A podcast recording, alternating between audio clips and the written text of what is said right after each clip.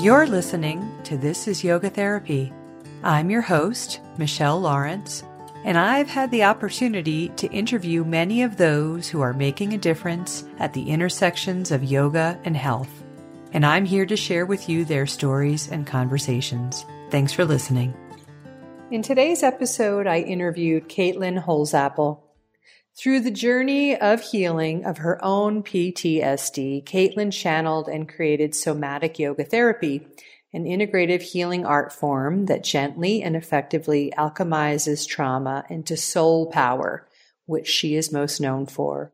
Over the past eight years, Caitlin has helped thousands of individuals through their journeys of healing sexual trauma, emotional trauma, anxiety and depression with somatic yoga classes, workshops, retreats, training, and therapy.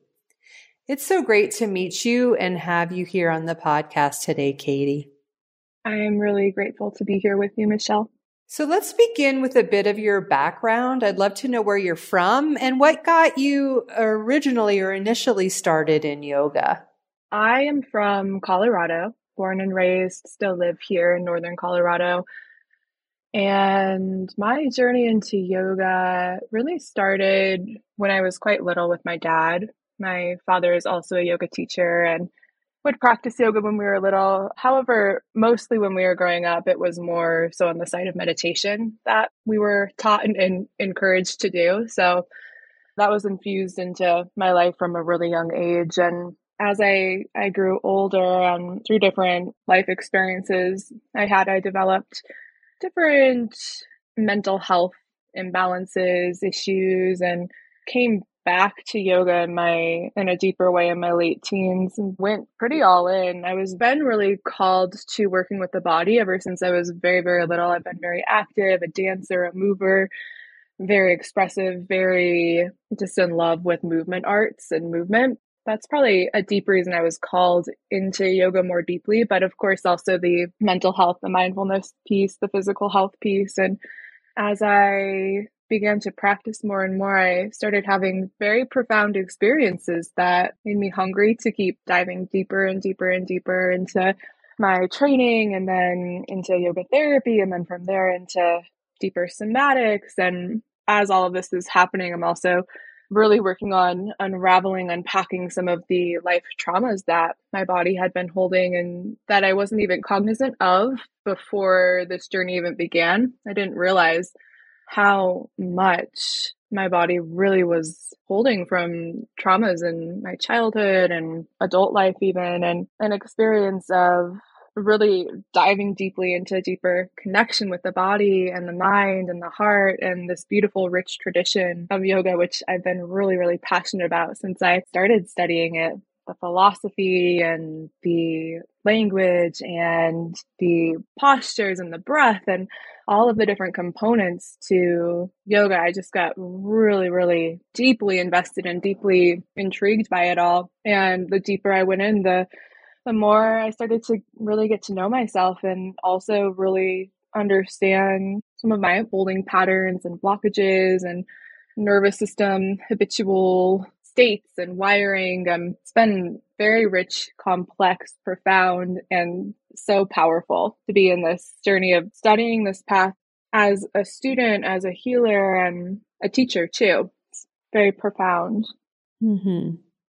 So I'm wondering if you might say a little more about it. I, I, know that you're pretty open about the fact that you're a survivor of sexual trauma, and I'm I'm not saying you need to say more about that, but I'm just wondering more specifically how yoga helped you heal from this as a way to really just kind of share that message to others, right? As a option for healing and empowerment as well.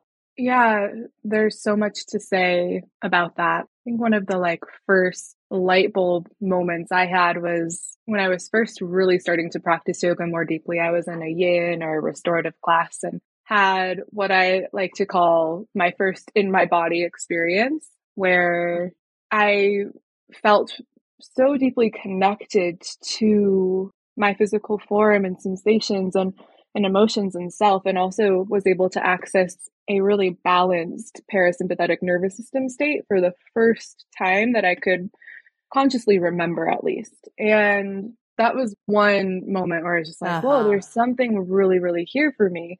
And of course, that just kept deepening and expanding and, and growing into other forms of, of healing as well. That was just like a very first moment, kind of at the very beginning of this journey. And as I went deeper and deeper and had a deeper understanding of the nervous system and trauma, and that was something I was always just very intuitively called to look at and to to study and it just really pulled me in nervous system trauma, somatics, there was something that was really, really calling me. And I think a part of that was the parts of me that really needed it.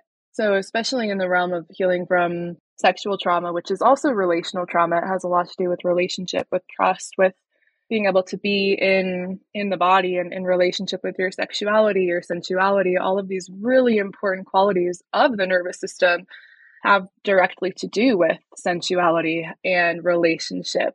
And whether you feel like you can trust the environment that you're in or the people that you're around. So there's a lot that comes up in this realm for me and for many of the people that I work with. And so that's really a big portion of the work that I've done and that I do is really befriending the nervous system, working with the nervous system rather than how many of us are conditioned to kind of work against our biology and work against our body. So we befriend it and get curious and allow the body to guide us into the healing that really needs to happen. So there's a lot of organic unraveling and unfolding that it's different i feel when working with trauma it's different than you know going to a yoga class every week at the gym. And that's true of yoga therapy in general, right? It's much more like the yoga is being customized to the person rather than the person customizing themselves to fit into the yoga practice. That's definitely true with trauma and healing the nervous system. There's definitely not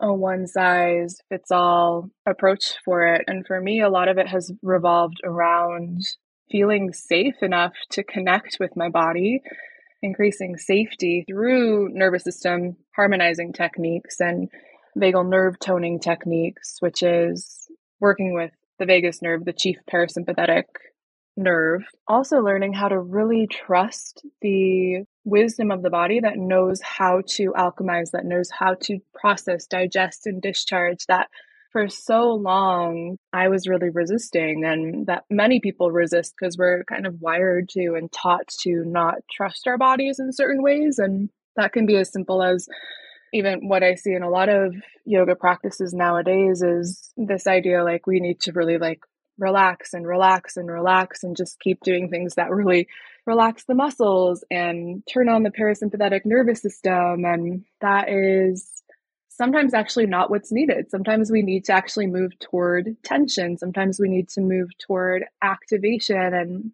it's so dependent on the person and what's happening in each moment. Mm-hmm. I totally hear you. Yep. It's so typical of, well, I shouldn't say typical, but maybe that is the right word, where we learn something in our industry and then it's like, okay, let's do it all the time here. This is good, right? Versus like, okay, it's good for some people some of the time, but it's not the only thing, right? And I think that's just an example of what you described there. And, and it also speaks to why yoga therapy is so individualized because one person with trauma doesn't need the same thing as the next person with trauma. Or one person with back pain may not need the same thing as the, another person with back pain, right? Which I think makes it hard for research and efficacy, but I think it is what makes it so powerful and empowering is all the things that go into that individualized approach. Would you agree with that?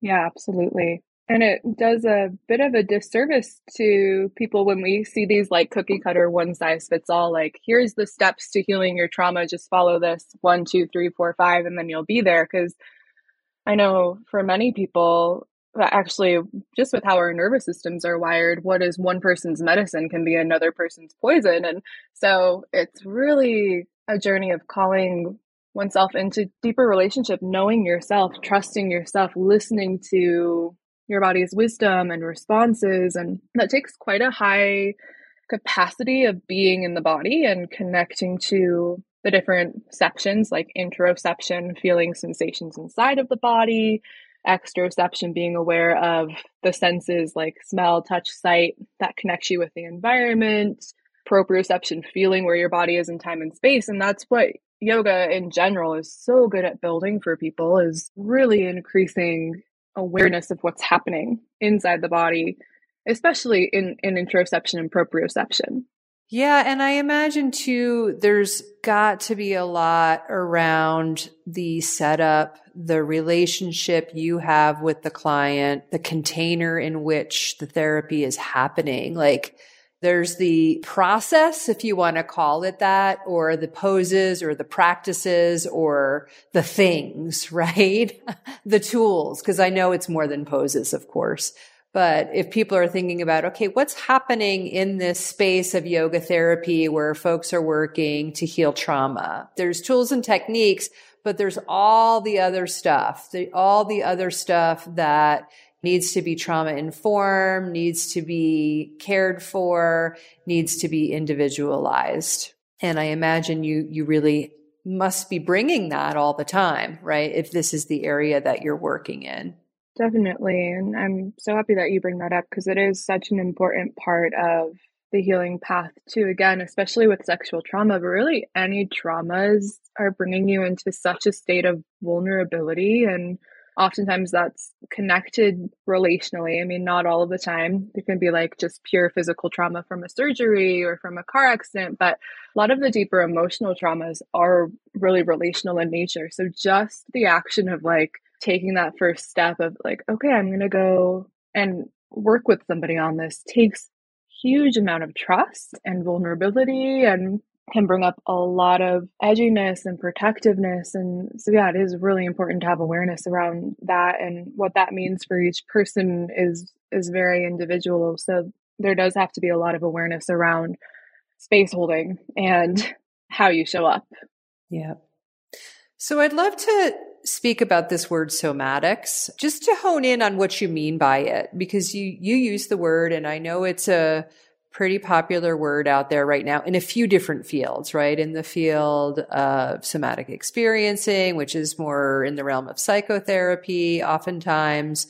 There's the field of somatics within yoga, Eleanor Criswell and Hanna. I think it's Thomas Hanna, right? And so when you say that you use somatics and yoga together in what you do, can you be more explicit about what you mean there?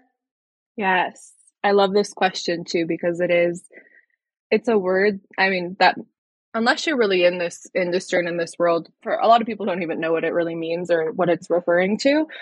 And then when you do start to understand there's a lot of different pathways of somatics that begin to open up because somatics in the in at its core is just kind of a generalized word that means in relationship with the body, the inner body, like connection to the body, trusting the wisdom of the body. So that's so all yoga could be right somatics, right? Yeah. Or all physical practices of yoga, shall we say? Yep. And especially those physical practices where we're bringing more awareness in the body because you can have a yoga practice and still be kind of disconnected disconnected or same thing with like any physical experiences. Sometimes people will go to the gym and will be moving their bodies, but not really connected to how their bodies are feeling and what's happening inside. And so that's a big core of what the somatic industry brings is just more connection to and rooting into the wisdom of the body. So that's really simple. It's like learning how to feel your sensations and emotions and learning how to feel your body. And then, as you mentioned, there's kind of what I see as two subgroups underneath that. There's more of the somatic psychotherapy realm, and then there's more of the somatic movement education realm. And I really blend both of those worlds together in my practice. I've studied clinical somatics, and that's the tradition from Thomas Hanna that you were referring to. A little bit of Feldenkrais as well. They're not as much and Feldenkrais was Thomas Hanna's teacher. And what's really interesting though, I was actually just really going on a deep dive into the history of somatics the other week.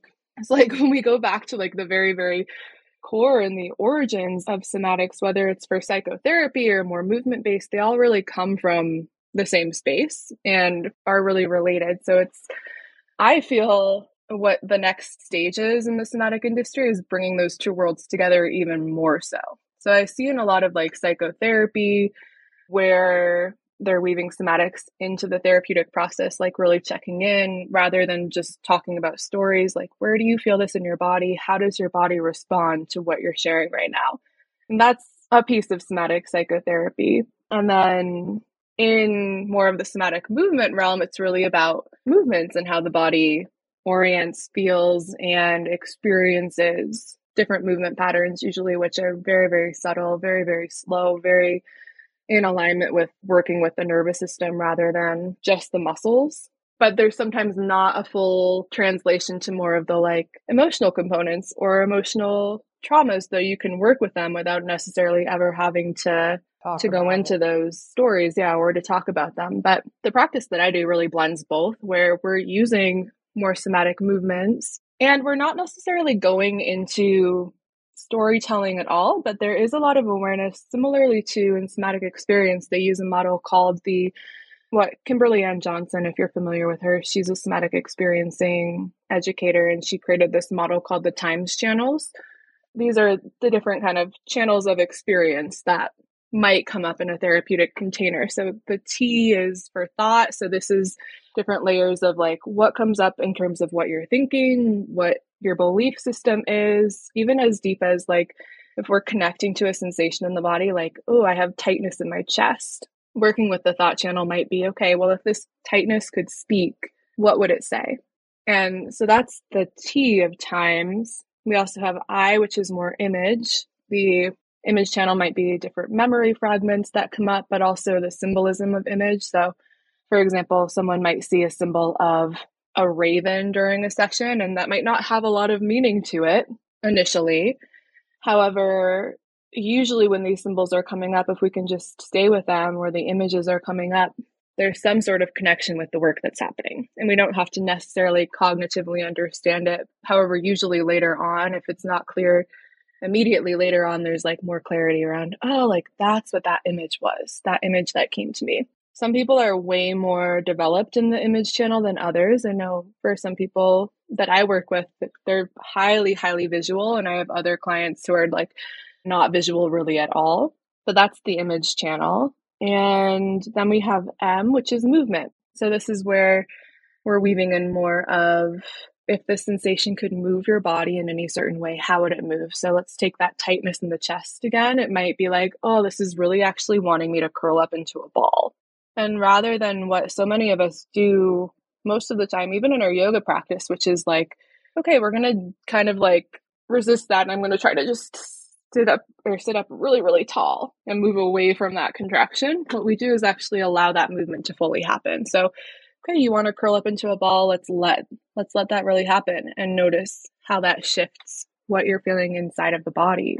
So that's the movement. And in, in the movement, we'll also use like pandiculation practices, which are from Thomas Hanna again. That's moving toward contraction, actually letting your muscles squeeze and contract, and then very, very, very, very slowly releasing that contraction to more fully allow the body to release in a deeper and more sustainable way than a lot of stretching actually does, or just trying to relax again and again and again. Like, for example, if someone has a lot of tension in their shoulders, typically the taught impulse that we have is okay, like my shoulders are tense, I just gotta relax them. Just relax, roll your shoulders down your back, and then five seconds later they kind of creep back up.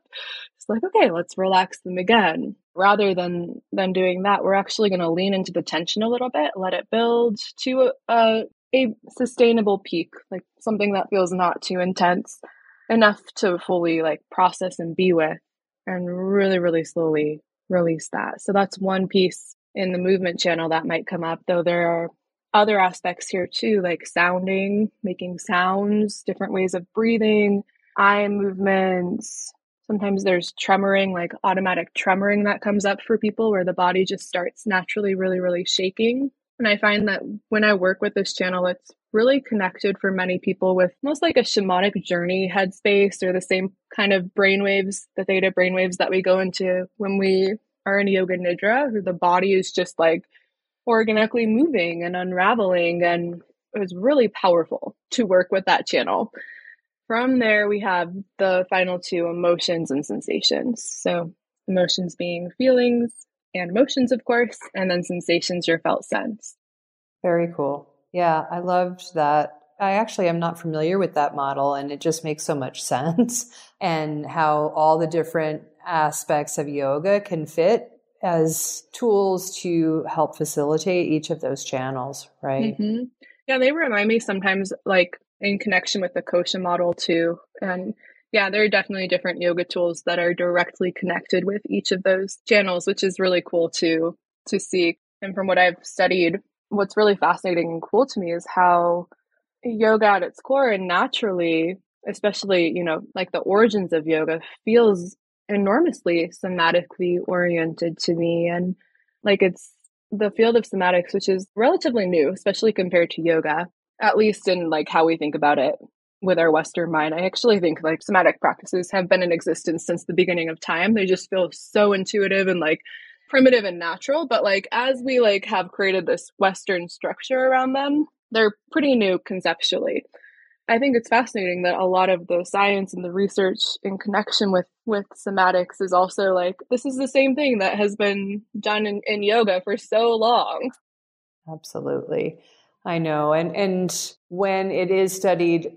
more and it, whether it's studied through sort of okay, how does this polyvagal theory pertain to trauma, right? And then where does yoga fit in or EMDR, like all the different things that come out there. There's just been so, there, there are so many connections that we can make to various things that the ancient ones have been practicing under sort of this body of knowledge that is yoga, right, for a long time.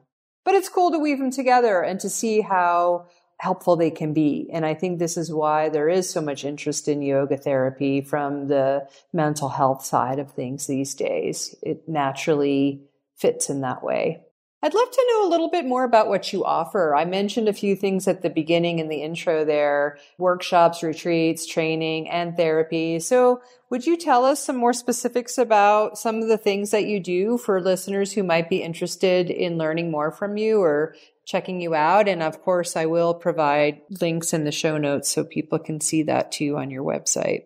Yes. So, I have a myriad of offerings currently. The one where we can kind of go the the deepest, the quickest, I would say, would be one on one work, which can happen online or in person. And this is really oriented to working with the nervous system through somatics in a similar way that I just described with the times channels. The these sessions are just so powerful, beautiful. I love them because every single one is so so unique and really based on what each person's body is telling us and needing and communicating and very powerful. And in, in these sessions, we kind of focus on two different main components. One is harmonizing, which is more of the like side of things of increasing bandwidth, which is what many of us need to focus on before we can actually move toward any trauma integration is let's increase the bandwidth of the nervous system. Let's get you feeling more safe to actually connect with the body because that in itself can be very, very intimidating and scary and intense and sometimes overwhelming, especially if you have PTSD or are just working through some really intense experiences and feelings inside. And then once there's kind of more of that baseline set up, which can take it can take time for sure to build bandwidth to find more groundedness and resilience in the actual nervous system. But once that's more online, we can go more into the realm of embodiment, which is getting a little bit closer to the sensations in the body, doing some more of the release work, which again might be through sounding, through different movements that want to happen. There might be shaking, breath work, these sort of things that actually are going to help to start alchemizing some of the blockages and residual traumatic imprints left in the body. So that's my one on one work. That's really what I'm oriented on and focused in and helping people in that container. And then I also have group settings where we do this work more in a group container, which can also be enormously deep and healing for the relational self. And so they're relational practices, but also practices where we're doing some of this harmonizing and embodiment work in a safe and held group container that then we can process together as a group.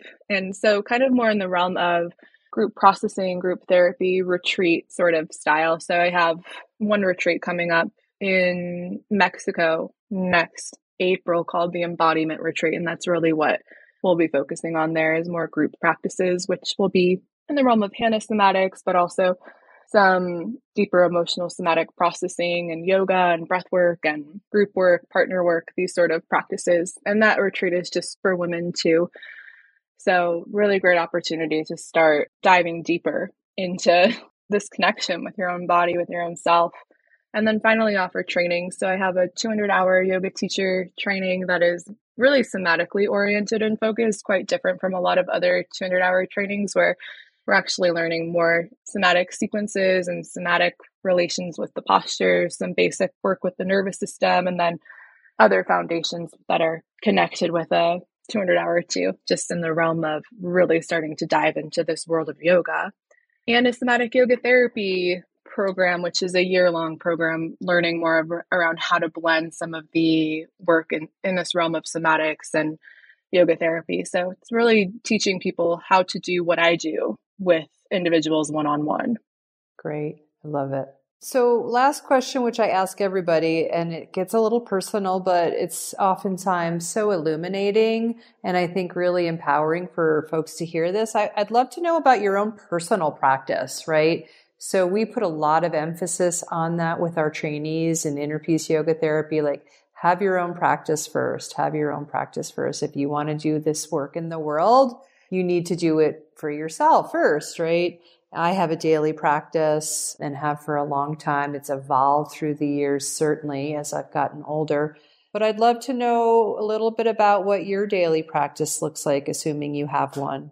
I definitely do.